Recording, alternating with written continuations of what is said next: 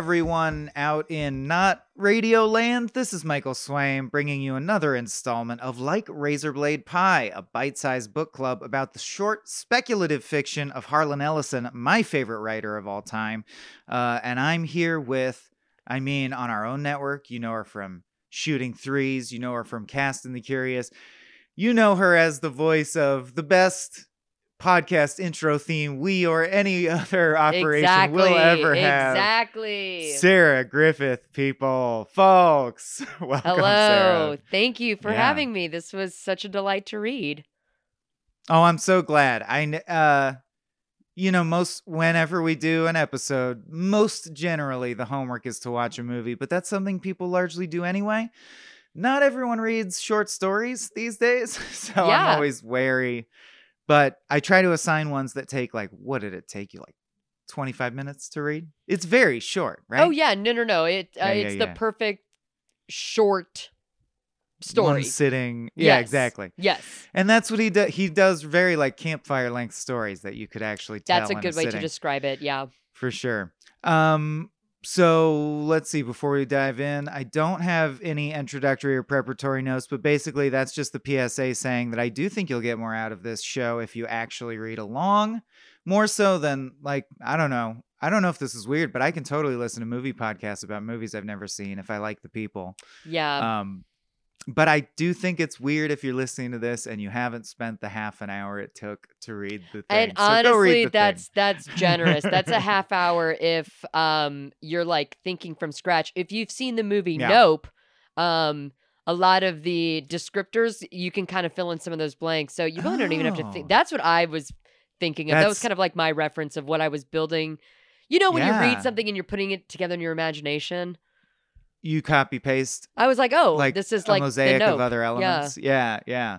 Um, yeah, and that's what I. Well, that's stupid. Everyone says that, but that's what I love about reading. or like, I also have gone years without reading and mostly doing audiobooks or podcasts because it's like my business. But uh for this podcast have started reading again and it inspired me to start reading reading reading you know Yeah. like full length books again and man that old feeling of like you have to focus and use your imagination or the thing won't come to life like the art won't work you won't Yeah. experience it um it's No, I- nice I'm it's like on a, a- mental workout movies Yeah. don't give most movies don't give you I'm yeah. I'm on a fiction kick right now, and so I've been doing a Ooh, lot a of like kick. mental interior design. Like you know, when Yeah. you reread a segment of a book, it's like, okay, wait, so that's where the kitchen is, and then the living room. Like that's kind of the fun of like mapping out and kind of like casting the roles of these characters. I mean, that's uh, yeah you know, no one's saying this, but reading actually takes a lot of imagination and reading um, is good maybe? concentration. Yeah, you know, Mhm. it can be fun.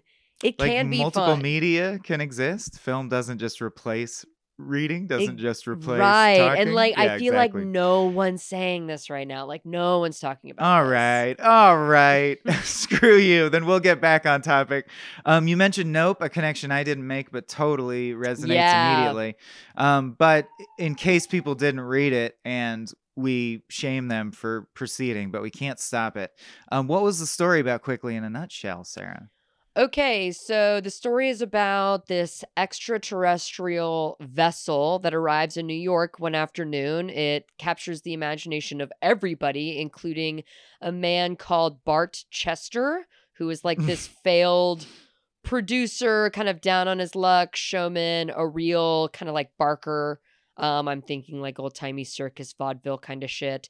Uh anyway this vessel appears. It causes all these sorts of pandemonium chester sees this as an investment opportunity he immediately sees where he can start making money on making this a sideshow and to his luck and to everyone's amazement this vessel opens up and uh weird extraterrestrial like barely corporeal forms come out of this vessel and put together like this ritual that just has everybody enchanted for like three hours at a time. Uh, they come to think of this as the performance. The performance Mhm, happens mhm. every day at the same time in New York. Um, Bart Chester sees this as a money making opportunity. He gets a group of investors that he knows to give him some money, and with that money, he builds um, box seats, first row seats, merchandise, uh, brochures, whatever. He finds a way to capitalize on these performances that happen every single day that seemingly go on like clockwork. Everything's working out Mhm. fine. Uh, cut to six years into the run of the performance.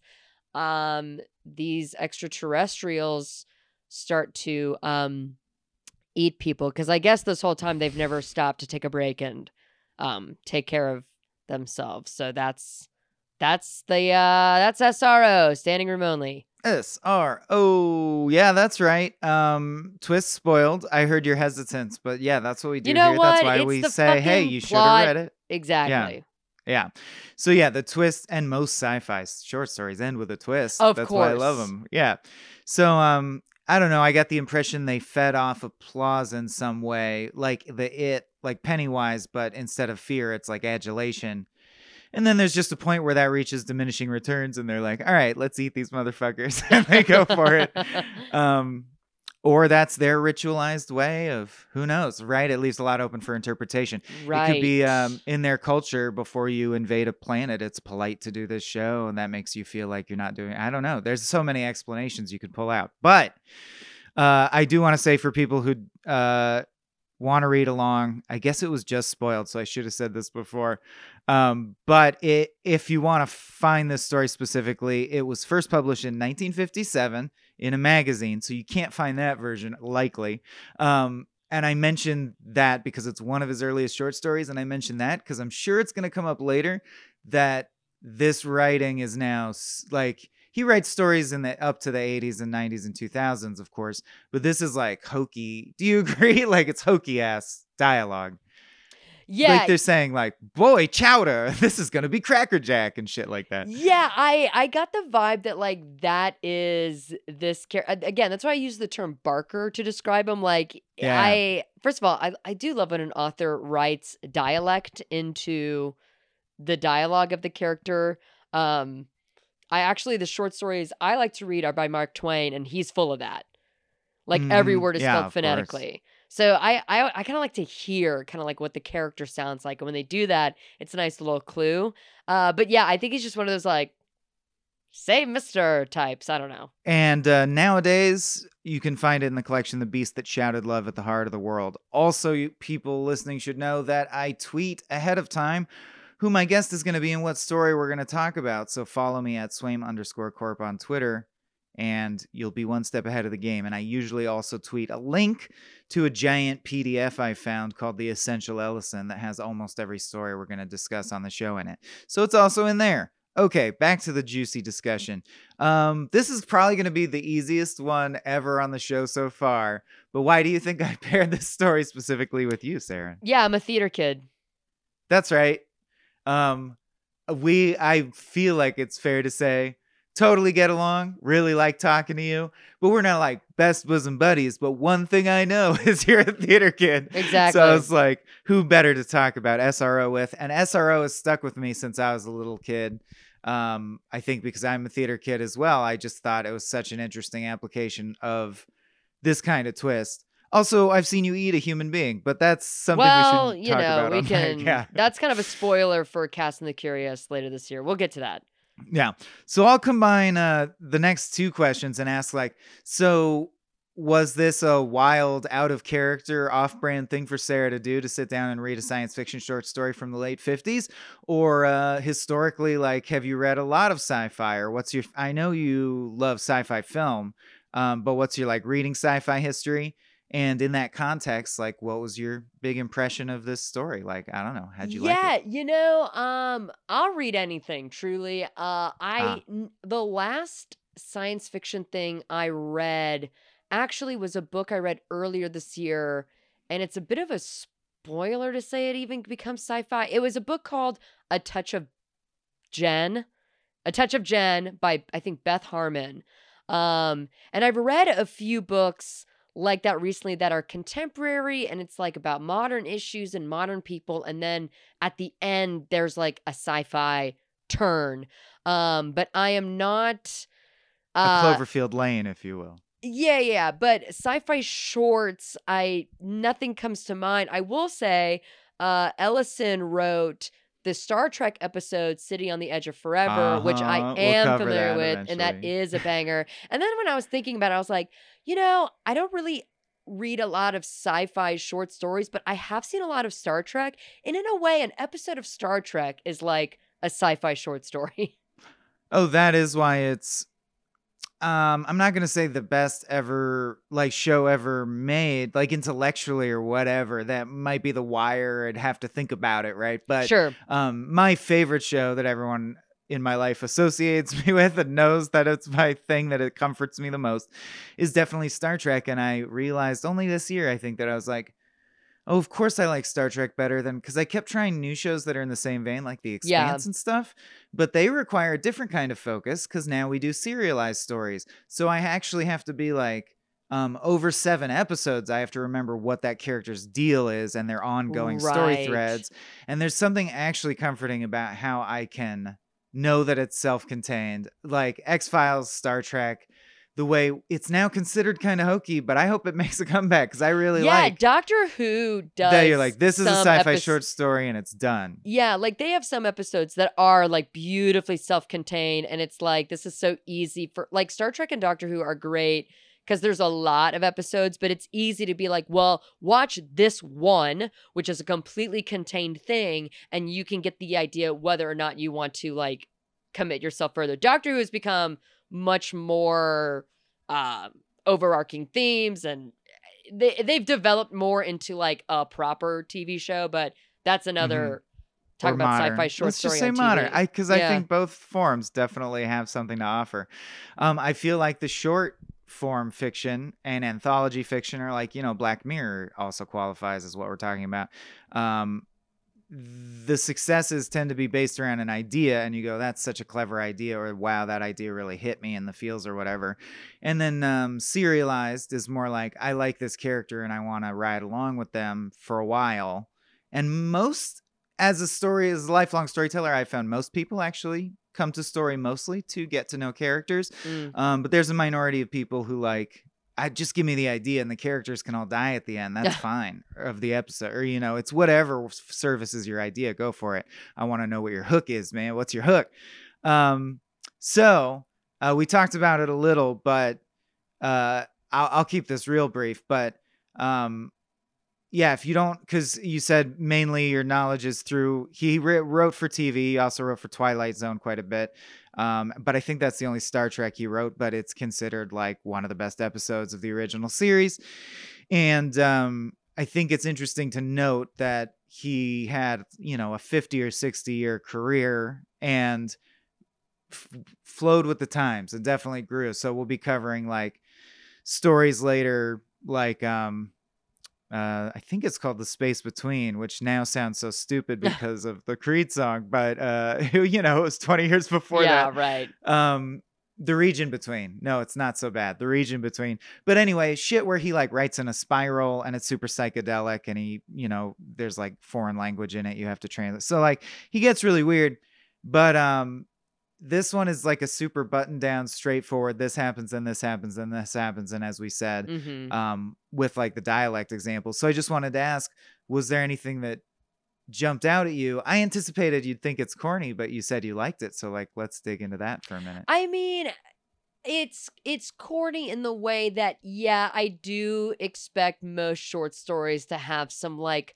final paragraph, final sentence, and it's like, and they were real people all along, or some fucking, you know, like, yeah, I guess corny in that way. Uh, you know a twist has to come. Right. Like I yeah. knew the other shoe was going to drop, but what is great about the medium of a short story is that it's not going to dick me around for too long. It's like I know it's coming, but I don't have to wait too long. So I can just kind of like say yes to whatever it is I'm reading. Uh you had also asked me prior to this episode like, you know, hey, like as you're reading, like can you think like what's going to happen next? And I didn't really have to worry about that because I know it's only like a few pages long. So it's like, all right, I can just like park it here and just let this unfold.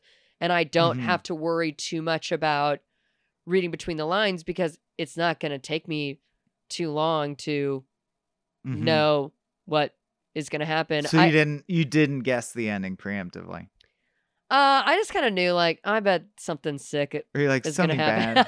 I was like, Yeah. I bet it's going to be some shit. Again, I just read this book, Touch of Jen, and I did not care for it in the end because the ending just like kind of collapsed in on itself and multi in the last 40 pages i went through like 10 different ideas of how it was going to end and each of those 10 endings that i came up with i thought were better than what actually ended up. So coming off of a book that had like a disappointing ending to this which is such a strong um compact piece of writing yeah i was like i'm taking a fucking vacation here. I'm just going to let this unfold and i'm just going to read this in real time and not try to think too much which ultimately uh led for a great reading experience Yeah.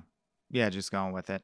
Um so if believe it or not, there's reviews of short stories. So like in 19 so I found a review of this short story from 1957 Interesting. when it came out because sci-fi short stories were like akin to were like somewhere between radio plays and television shows. Like they filled that same, you know, there was a time where they were a dominant form of like how to kill time and entertain yourself was to read a short story. And wow i never thought TV of that shows but instead yeah totally and um, they full on got reviewed and shit and had whole magazines that just reviewed and told you which short stories you should read and uh, all the reviews and since some like you know essays on ellison mostly talk about sro and about the pov like how that's like the main tool he's using here so i want to ask and again i'm sort of melding some questions that i sent you together here but i think this will just make it more interesting um, why do you do you think it's effective and what did you get from the fact that it's from specifically Bart Chester's POV?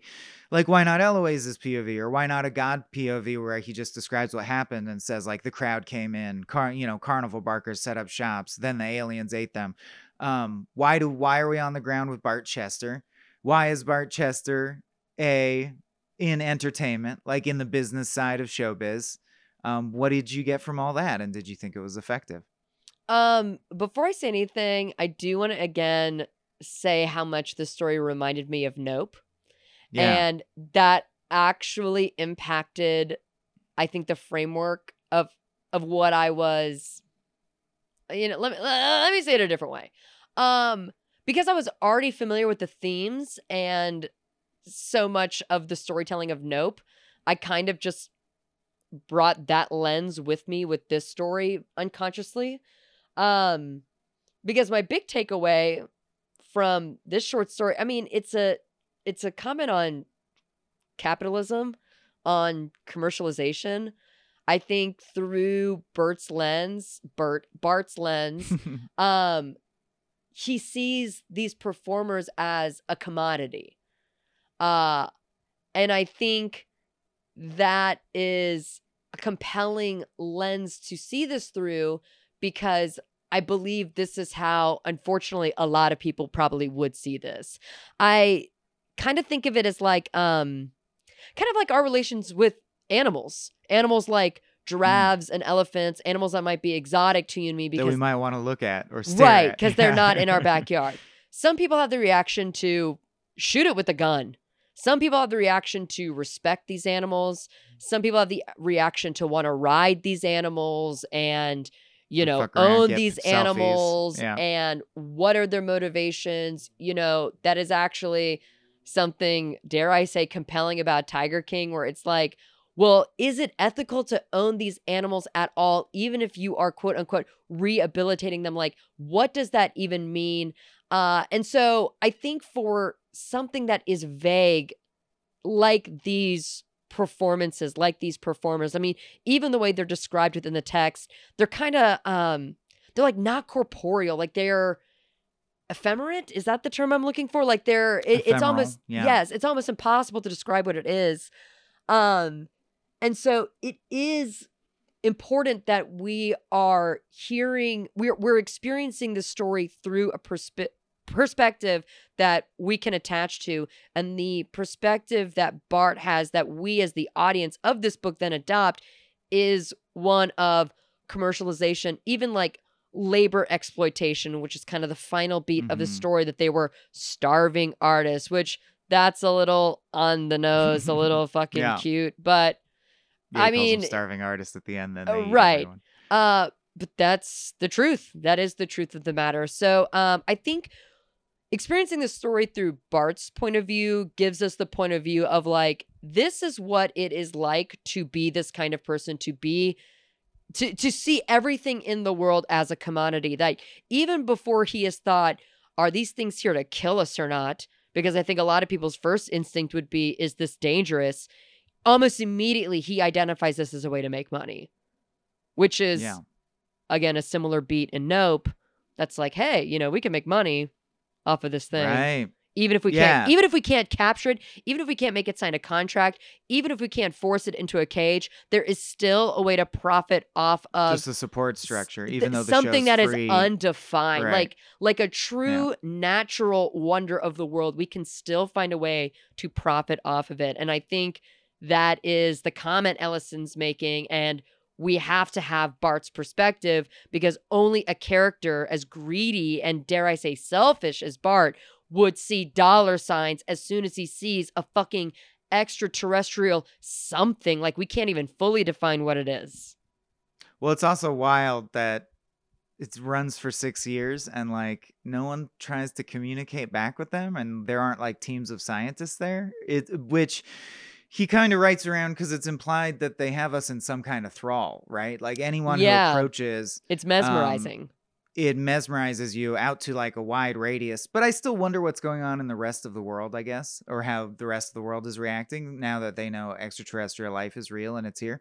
Like, what are they doing in France about this? What do they think? But the story obviously doesn't go there. Um, and it like fudges like that reality of what would actually happen because they're there for six years. It just seems a long time. But anyway, yeah um yeah it mesmerizes you and it sh- puts stories in your head and every time it's the same stories and they find the stories like wonderful and awe-inspiring and ennobling and shit and um i think it's uh, I use the word ennobling specifically because people who heard last episode, and I did not do this on purpose, um, we covered a story called On the Slab about a natural wonder that immediately gets commercialized by a Crass Barker type guy. And I'll just say this I did a whole show with a guy named Alex Schmidt, and we covered all of Vonnegut. And it did make me realize tricks that Vonnegut uses multiple times Mm. that are sort of his thing. And it did make me go, okay, well, he's not like magic to me anymore, but he's still a very good writer. And I hope that's not already happening with Harlan Ellison. oh but no um, but it is very similar to On the Slab, with the exception that I think On the Slab is about God, our relationship to God. Yeah. This is not. This is totally about our relationship to entertainment and acting specifically. yes Um, although it does make me wonder the way it's set up. Like, what if the aliens do this play and they're trying to communicate with us? Like that's their method of communication, and no one ever responds to them, and they do it for six years and no one responds, and they're like, I guess these are mindless animals because they never responded, so it's okay to eat them. I don't, there's many ways you could like interpret what's Yeah. going on. Um, yeah. So okay, I want to dig into what I think the story is really about, which is acting. We've kind of covered like Bart Chester represents, right? Which I kind of agree with. I mean, I'm living it. Um, let me know if you disagree, but like show business is very much a business. The money actually really matters. All these, Yeah. you know, half of it is making money and most of it is designed to make money. So like i always even think though there's that magical kernel of I want to be an artist and exist in this plane of like feeling and emotion and expression, which is there, there's like a huge bunch of bullshit around it that's designed to make money. Yeah, I always think, I mean, like the history of even theater, you know, it's always been a way that we've communicated with one another. And I do fundamentally believe art and capital do not mix. And we yeah, have the, sucks. Yeah. we have like this perverse we have to mix them because like fundamentally we all have to make money in order to live um the way our society is set up oh christ uh, the way our society is set up we have to but you know what i mean like it it, it it's unfortunate that they do have to make bedfellows but they do not make good ones because i think fundamentally Mhm. it's the, the opposite like they these two things are fire and water Well, show business, especially when it comes to executive producers and actors who really become, you know, globally famous, um, there's like a one percent. It's almost an exaggerated microcosm of the problem with capitalism in America right now, writ large. Like, I don't know if I would love to crunch the numbers and see if it's even more or less extreme. But if you just took like everyone who's trying to break into quote unquote the industry and measured all their salaries, um, people th- kind of think of it as a high paying job, but that's like 0.05% of actors Yeah. make 99.8% of the money. Most actors or and look at what's happening with the AI art.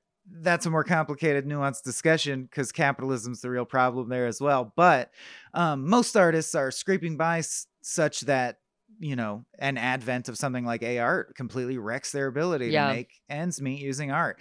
Like art is not lucrative for the most part.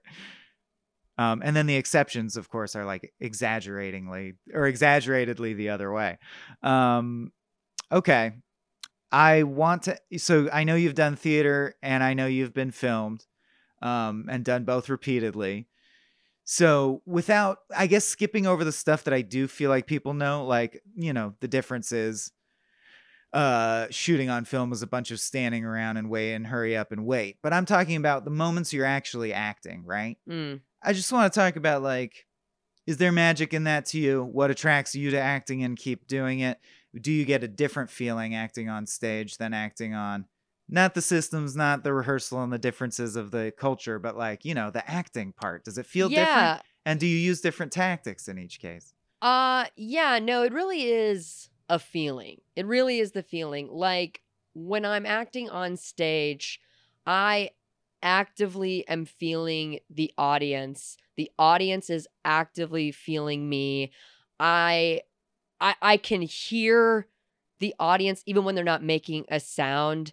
I'm obviously not I mean, I'm acting, I'm obviously paying attention to what I'm doing in the scene, who I'm talking to, where I'm standing, next. whatever. Yeah. Uh, but it's almost like we're sharing a collective breath. And just like you don't think about every time you inhale and exhale, it's the same. It it like the audience becomes a part of me in in in like that way where it's like I don't even have to co- like consciously think about them.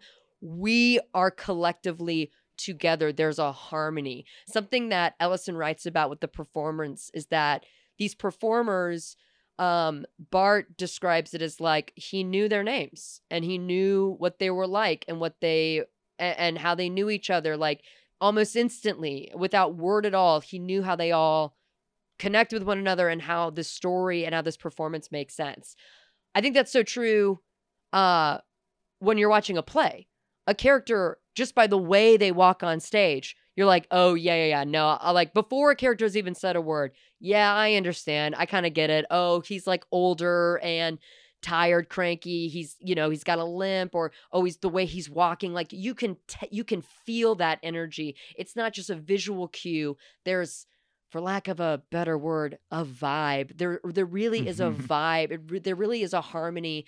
Um when you can speak words and you can hear the words echo back in a stage in the Mm. audience um it really is a shared collective experience. I feel very strongly about that. And then when you're working on camera it's more of an individual experience.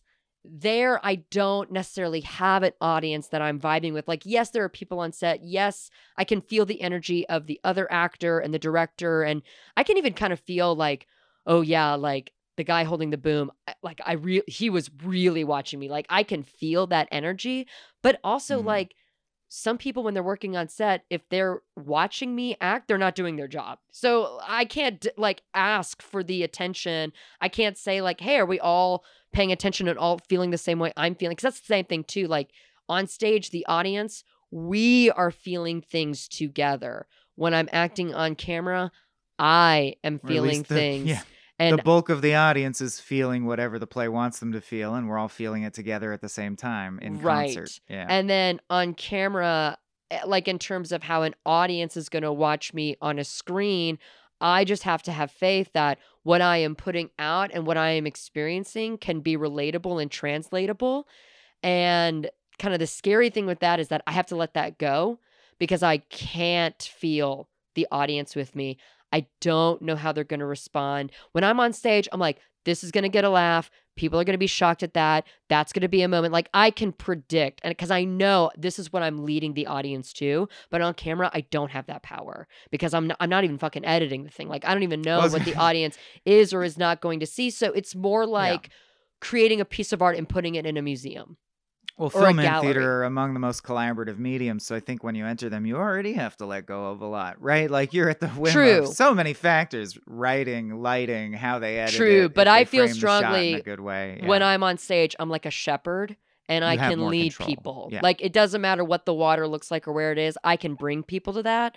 On camera, I just have to have trust that I can make that connection through literal time and space.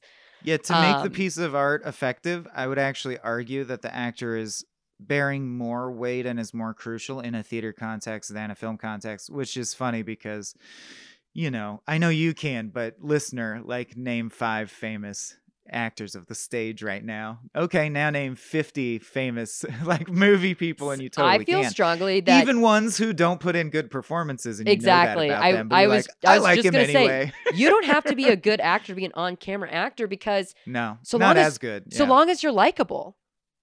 You, yeah, likability can do it. But on Um, do you stage, you have- have, to you like have create that likability.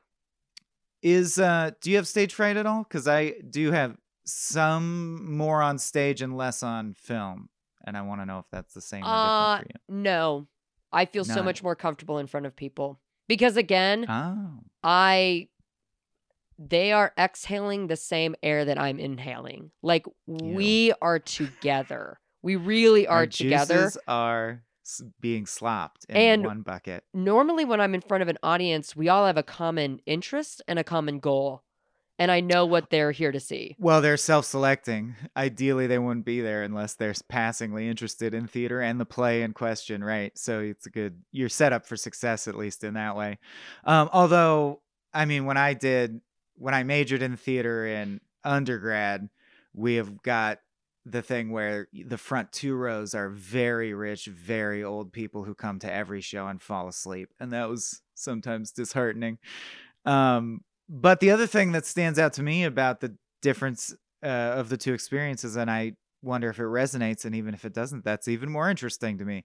Um, but I have a very, very busy mind that never shuts up. And it's like my lifelong goal to stop like looping intrusive thoughts and stuff Mm-hmm. and be able to stop thinking. And meditation, I mean, I'm still trying it, but it like, I'm still mostly thinking the whole time Yeah. like it kind of works not great for me though and then um but one time my meditation app guy was like you know a visualization where you place yourself when was the last time or what was the space where you did feel like your mind was quiet and restful and i realized it's um from the second i if i've rehearsed the piece well which i Mm. usually do because i'm an over prepare um, from the second I step on stage to the second I leave stage, I, my mind is completely calm. Like, Yes. a- and even the stage fright immediately goes away, and I'm just focused on being there with the people, and I trust that we did it 50 times. Like, I know Yeah. what to do. I am thinking thoughts like, "Am I getting my light? Oh, I have to do this next."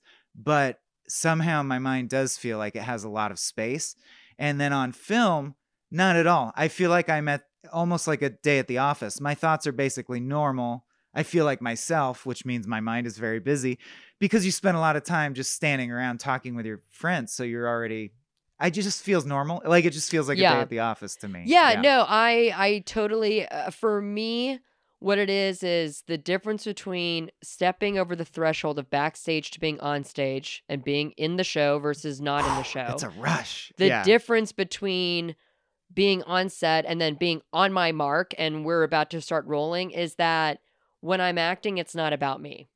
It's about me the whole time I'm backstage getting ready. I'm thinking, what am I gonna do? What if this happens to me? I, I, I, I, I, I, I. And then as soon as I'm on stage, it's li- li- literally not about me in any way, shape, or form. It's Yeah. about who I, who- the character. It's about Yeah. respecting the story. It is also about like caring that the audience gives a fuck because that's something I was kind of known for in college was reminding people like, you know, people have to watch this shit. You know, like uh, just keep that in mind when you're speaking at seven miles per hour and milking every word within an inch of your life. Like people do have homes that they have to get back to. Um, and then same with when I'm acting on camera, it's like it's it stops being about me. It's like I care about I like, oh, do I have this hair in my mouth? Um, last looks, am I standing right? Is this is this gonna make me look thin on camera? Am I Whatever. helping and then keep us on action. schedule? Yeah. And then action, I don't have to think about any of that shit anymore because it doesn't matter. do the thing. Yeah, but I it still feels more like doing a physical thing you practice like gymnastics or whatever when I'm on film. I um, think it's I think it's acting like in okay, sports it's is very similar. Do the thing. Oh yeah, interesting. Same I hormones. I think this is why I like sports. Um, and I would I could even make the argument that sports is art, um, because I think it requires a similar discipline. Um, you know, you've seen they athletes, should just call it Sparts, and it should refer to both. uh, and fund both Yeah. of them equally. And look at that. Uh, there you go. yeah, but you know, you hear these athletes mic'd up or like after interviews and like, yeah, you know, just went out there to have a really good game. But like on the field, it's like, I you you were an animal. You know what I mean? It's like it's a different being in the zone. and, and like similar, yeah. how you can overcome the mental like you are gonna throw a javelin right now to maybe win an olympic gold fucking medal that you've sacrificed everything in your entire life for this moment how Right, do you answer that moment you. how Yeah. do you get in that zone and are able to pull together that focus because just like you and I are talking about like being on stage, being on camera, some people would sooner fucking jump off a bridge before they ever did anything like what we're talking about. In the same way, Mhm. I'd sooner jump off a bridge before I'd ran a marathon. But it it's a it's a discipline and I think anyone is capable of doing it, but the people who are capable of doing it well, it's like for lack of a better term, it's like a real magic. It's like a spell. It's like this this level of hyper focus that almost goes beyond scientific explanation. It's like they are just good at that thing. Like um I saw people joking about like I guess Lionel Messi has autism and it's like that's why he's good at soccer because his mind is capable of just zeroing in on just soccer, on just football.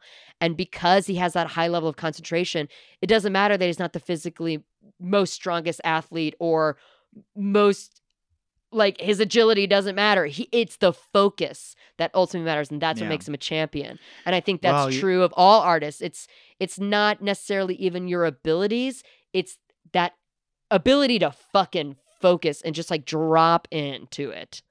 Well, that's why now, uh, you know, that word got out, and now people are fielding like whole teams where everyone on the team's neurodivergent, and they slay on the field, but then in the locker room, it's a it's a nightmare. Yeah, and I Like, like, a whole I, team of people with borderline. Oh, no good. Yeah, well, I also think that's why, like, you know, actors and other artists get the bad rep for being like fucking wacky crazy. And it's like, okay, but some of the shit these performers are doing, yeah, that is like beyond a normal human mind or a neurotypical human mind. The human bulk of mind. people like, would not seek out that experience. Yeah. yeah, like it, it Totally. makes yeah, because it requires like a, a that that hyper focus. It really does. I've really come to appreciate hyper focus That's something that can be a beautiful Mhm. thing. Oh, yeah, totally. I mean, mindfulness, I feel like overlaps with that. Um, and that mindfulness, when you bring that level of focus to another actor uh, on stage, but not when I'm filming, I find you also get uh, there's a level of shared emotional intimacy because you're Mm. walking a tightrope together that you rehearse together where it doesn't matter if you you in most cases right the show ends and you never talk to that person again or you're not particularly close but they're fine like you have nothing against them but like in that moment it's so intimate it's like you're lovers like if you're doing an intense scene Yeah, with an acting honestly. partner yeah it's very vulnerable Yes, it can be embarrassing. Like I that is Yeah. something I say often like as much as I love acting, as much as I don't have a problem with this, fundamentally it's embarrassing. yeah yeah It is like Agreed. it is not what a lot of people would think of as comforting. it is to be ashamed of no um all I right i'm gonna take us i i think that was great uh thank you for those insights but now i'm gonna take us into silly territory but questions I think are just as vital, if not more. Yeah, no, no, no. Um, These were thinkers. If you if you could only go to one show and you knew that at the end the performers of the show were going to eat you, um, what kind of show would you want to see? You could pick a real show, or you can just say like a kind of show. I would like to see something extravagant and shallow and ultimately foreign. Um, Mhm. because if the end ritual is all of us die at the end, I can at least be like, oh, well, I guess that's just the tradition of these people. You know what I mean? Like, I could Mm. justify it. if, If it's, it's like, part of the show, oh, well, this like is if it makes sense at the end of the if, show. if you could spin me some yarn, like, oh, you know, this, I mean, much like the plot so you just want consistency. yeah, Like, like, you just want the story to if, wrap if, up. if it's the last thing I'm ever going to see, like, I want to see a true spectacle.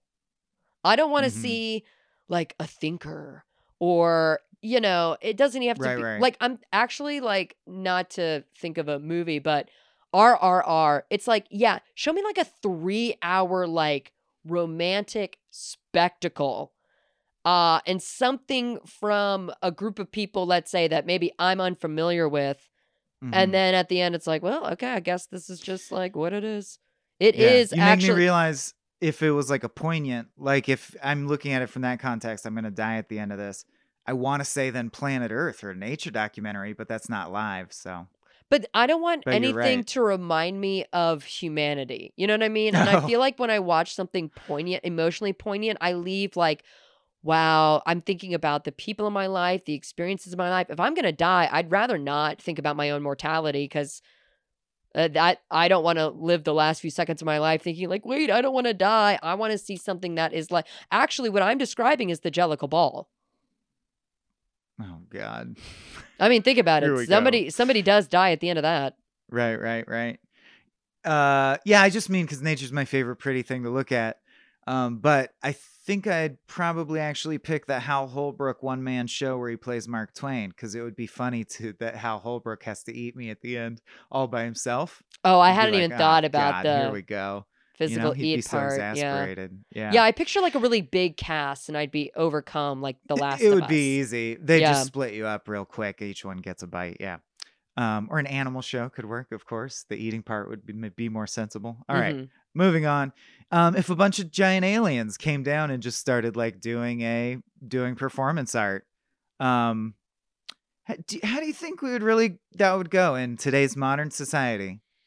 Um, I mean, immediately gunfire. I think immediately I think we'd attack them right away, right? We'd Yeah, nuke the and un- city or something. And unfortunate, and that's unfortunate. Again, kind of like what I talked about with elephants. Like, I definitely think there will be people that will be like, "Whoa, whoa, whoa, hang on! Like, you shouldn't have this is that. beautiful, and we should respect." Right. And you know, But I think there's too late. there's gonna be that backlash. But I, yeah, I just think like, and not even before the government can get involved. Like, surely people in New York have guns and would gladly unload onto some extraterrestrial being. I, I feel like that is unfortunately the the human response to something you don't understand is uh, bullets a lot of the time. Like if they refuse to communicate and they're exhibiting signs of controlling the minds of the populace, I feel like someone's gonna shoot at that at Yeah. I, I almost think immediately, like almost as soon as Yeah. we can see it, it's going to be gunfire. or like a quick attempt by NASA to communicate, and then it's like they're not responding. Okay, then shoot at them. like I think it would happen that quickly. Yeah. Um, uh, I'm gonna skip the next one because I s- realize no answer will actually be truly funny or insightful. Um, dumb question, but last but not least, if humans had to make alien contact, so you know that extraterrestrial life for the first time will become aware of Earth and our culture and society, but uh, the only way you can is you're gonna send a theater troupe to in a rocket. And they're going to perform their one show. Like, what show would you send?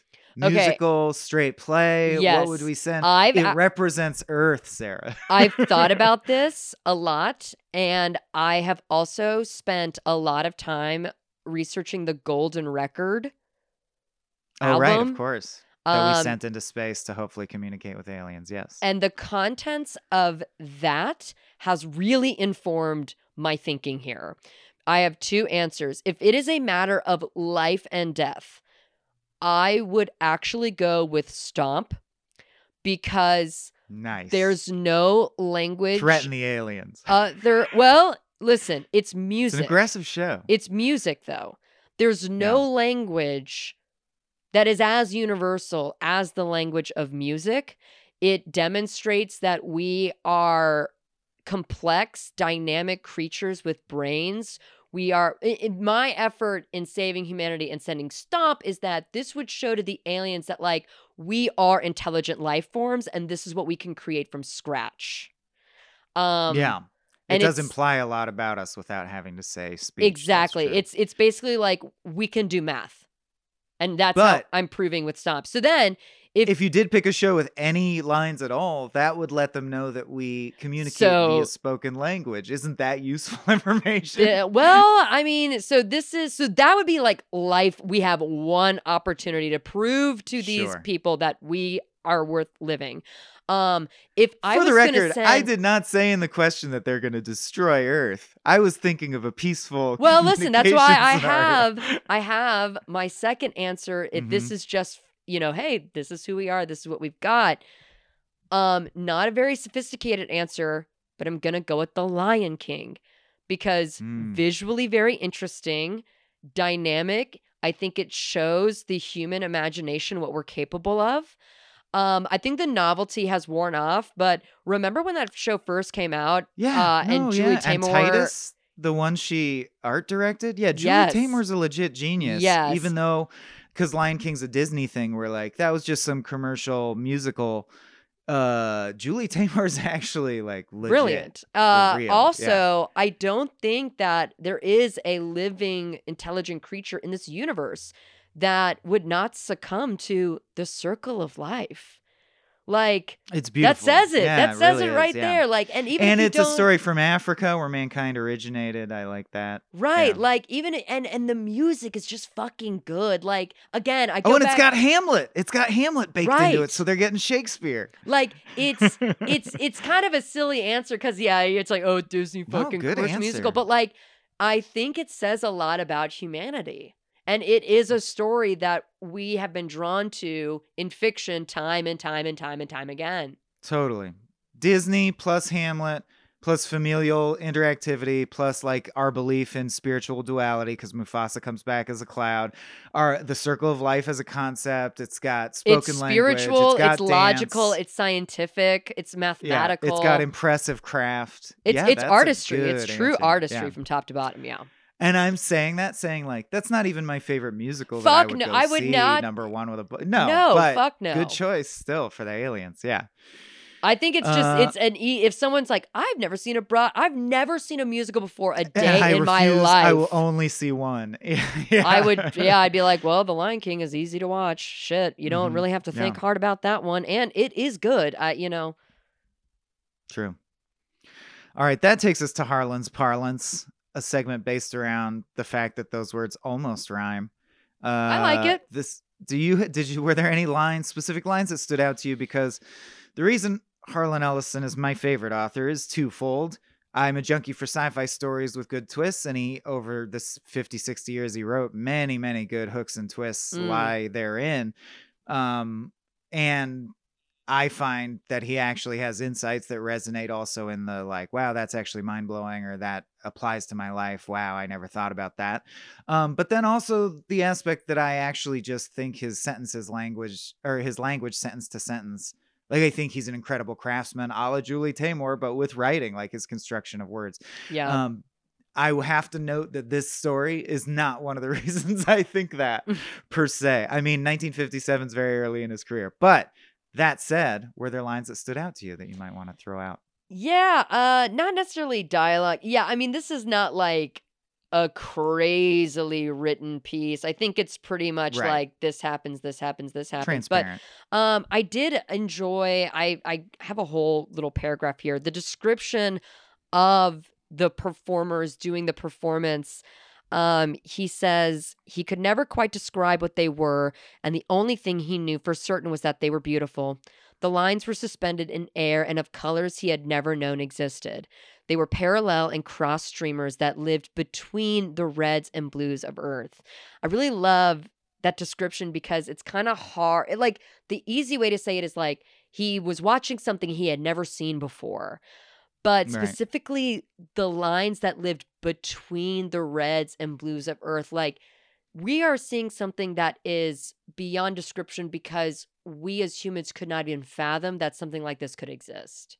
In this moment, the words are demanding that you work your imagination as hard as you can. Like imagine something Exactly, incomprehensible is the offer, and you're like, wow. I often think about how like what that human beings for a long time couldn't see the color blue or some shit like that. Right, Like because they weren't consciously differentiating it from gray. right. Like yeah. it's it's not that we've never seen anything before. We have never consciously seen this before. seen it that way. Yeah. Yeah. Uh, it's hard to write Great. a yeah. science fiction description of like which again why nope was kind of helpful to think of because it was like well i can kind of picture that um Yeah. but but well, I feel like um H.P. Lovecraft got the hang of it, and then that's all he did. That's basically his one trick is to say something. It's so hard to describe that you'll have to imagine it. I can't even describe it. That's like his main deal, and being racist. yeah of course Mhm. But sorry, I cut you off. Did you have a final thought? uh no i yeah i was just gonna reiterate like it it's so hard in science fiction to try to describe something that literally does not exist um or feels truly alien? Yeah, but this really th- that that passage and and further descriptions of the vessel and the performance itself, uh, like really illustrates in like not a dump. Like no, i promise you've never seen anything like this before, but it really is like i i get the sense that we as humans watching this performance we're trying to contextualize it, but there's just nothing to contextualize it with. Right. I mean, it's like writing when you're trying to write a brilliant scientist who's smarter than you are because you're just a writer. Um, a good way to do that is to not fully describe the science because you can't because it's not real. So I feel it's funny that he's like they put on a show so good that all of Earth is mesmerized for six years. What happens in the show? Well, I can't really describe Right. it, but it is so good that Earth is mesmerized for six years, and you're like, okay. I, you know, that's like you just got to buy that for the sake of the story. I think. Um, all right, I'll rattle off a few. I liked people jostled him and a knot began to form as though he were a catalyst for some chemical action. Gives me a great view of. There's a show that sadly got canceled after one season that Abe and I really like called Manhattan. The intro sequence shows one scientist entering a room and then many more gathering around him, and you realize as the shot zooms up that they're replicating atoms densifying to start an atomic explosion because it's about the Manhattan Project. And I always thought that was such a clever connection of that image to that image. Is like Manhattan Project was bringing a bunch of people together densely, and so is making an atomic bomb. And uh, this is like the same visual, but I'm like, Mm. I still love that visual. Uh, and shut my mouth because apparently I forgot they put snipers on the roof and the army is there. They just never attack. So, uh, as we find out in this quote, after three weeks, the army was called away from around the ship, which Yeah. had done nothing but produce the performance regularly each evening to quell a prison riot in Minnesota. I love that that sentence could have ended without saying the last thing. Um, that's just like the cynical fucking. That's so Harlan Ellison.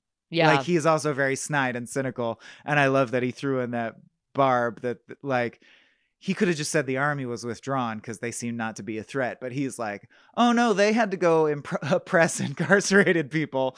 I'm like, that's just very Harlan. Um, the ultimate example of me going, all right, language changes. This is corny as hell now. Is uh, when he talks about how the performance starts to get actual written reviews where people do try to explain its beauty and you know convey that and he says um, variety said ETs turn in. So- oh no, sorry. ETs are Socko in plush review. Oh god, I- yeah. imagining. I just love old Hollywood language. Like I'm imagining like John Wick 4 does baby boo boo boffo box office like as a headline today. we gotta we gotta bring that back old timey uh review language Yeah, we need this show was hyperbole again in our God, reviews Socko. i'm sick of this fucking like i want to hear Yeah. something was like a a revolution of film hmm I do. I want. Yeah, work. Do better, all filmmakers. All right. Uh, finally on this show, we wrap out with six stupid one-liner jokes written by myself and our guest. Um, I don't know why I did this. I'm trying to think back to why I made this segment. I think it's because I like writing jokes because I've done it so long. It's just Oh, a habit. That's so and and weird and of so you. that it- oh my god. oh really? And so that a joke will exist for every Harlan Ellison short story, just in the universe. I want that to be true. Um, if you'd take us away, Sarah, did you write your jokes? I did. All right, hit me with number one. I'm looking for them, but I I this is, I, this I can. replicates the embarrassing feeling of stepping on stage. No, no, no. I remember one I wrote because it was such a fucking reach, but I said, um, the most lucrative box seats you could buy since the Lincoln assassination. Such stupid fucking. That's good. Yeah. Really? Um, are you saying you can't access your other two? Is that what's happening? No, right no, now? no. I I was able to locate them, but Oh, um, great. Okay. uh, that was just from um, memory because I sh- was so proud of coming up with that fucking little. Nice, as you well should be. Um, my first. It was a fine performance from the aliens, but man, now if Meryl Streep turned forty feet tall and ate everyone, now that's a show. Very nice. Uh, I said the performance follows the ultimate rule of acting, always leave him wanting more. Uh, this time they were wanting more life. I didn't write good ones. I That's I'm sorry. No, but you shot the moon on that one's Um, bad enough that it still made me pop. Um, this is it's, uh, my second one. Weird. This show got 100% on Rotten Tomatoes, but the audience score is, oh, dear God, I'm being devoured alive. um uh, I I did a lazy one here. I just said typical actors. oh, yeah, I had a, yeah, I had one along those lines, but I cut it because I thought it was too inside baseball. So I'll just say dinner and a show. Ooh la la. That's all. Oh, brother. We're done here. Yeah, Oh, that's a wrap. Pretty corny this time. You know, but I did improv Very- in high school, so Yeah, this corn this book, you know, it's around me. corny. I would say it's pulp. You know what I mean? Oh, Like, this is a, it's a pulp story, yeah, for sure. it's and and uh, Especially because it ends and- with everyone dies. yeah, especially very and when pulp. something's pulpy, it's like I don't really think it's corny because like it knows it's it, it knows. Agreed. It's like yeah, it's it's like fun. You Yeah. know, it's just for fun. So if you want to have fun, check it out. You already you just heard everything not just about what happens, but pretty much all the insights I think you can glean from it. So uh read it anyway, I guess if you feel like it. Otherwise, uh if you want to know what we're covering next time, as I said, check me out on Twitter. Sarah, where can people find you, follow you, and what's active for you right now that you want to I am at Twitter sk underscore Griffith. Bridget and I and a few other people are working on a web series, New Low. Um, we are getting dates together for that. It's coming together nicely now. We're kind of like putting together this puzzle.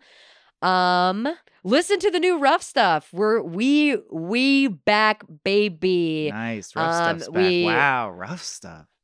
Yeah, uh, we accidentally put the show in hiatus, and in that time, we were able to kind of like retool it so we could actually reliably, reliably do it every month. So we got that, and then with the new Fast and Furious movie coming out this year, Bridget and I will be doing a hat trick. So it's going to be shooting threes. There's going to be rough stuffs, and there's going to be at least one new CNC. Casting Curious Wow. this year. So everyone subscribe to Small Beans across all platforms. Become a patron because it's gonna be it's gonna be a crazy year. Hell yeah. Uh, well plugged, as your plugs always are. Thank you. Um, Yeah, patreon.com slash small beans. Uh, there's a lot of good stuff there you can only get that's behind the paywall. Uh, uh, we hope, of course, if you're just subscribed to the free feed, that you're getting uh, a lot out of it. We try to put out a lot of content, but behind the paywall, there's exclusive stuff like Escape from the Multicurse, Star Trek The Next Futurama, special bonus episodes of I'll Show You Mine If You Show Me Yours, and even Spiel Boys, where they're going through all the works of Steven Spielberg. That's also good. That's the newest one. Um, so, way more podcasts than you probably need coming soon. Uh, thank you, Sarah. Thanks for listening. Thank you. And that's it. We done. This has been a Small Beans endeavor. We're a bunch of pals who make podcasts, sketches, music, web series, and movies. The Beans always have new ideas percolating, so make sure to check us out at patreon.com slash smallbeans. That's P-A-T-R-E-O-N dot com forward slash small beans, where you can browse all of our current and past content, see what we've got planned in the future, and learn how your support can help the small beans grow into huge, giant monster beans. If you enjoyed this content module, please like, rate, subscribe, or tell a friend about us. We love you.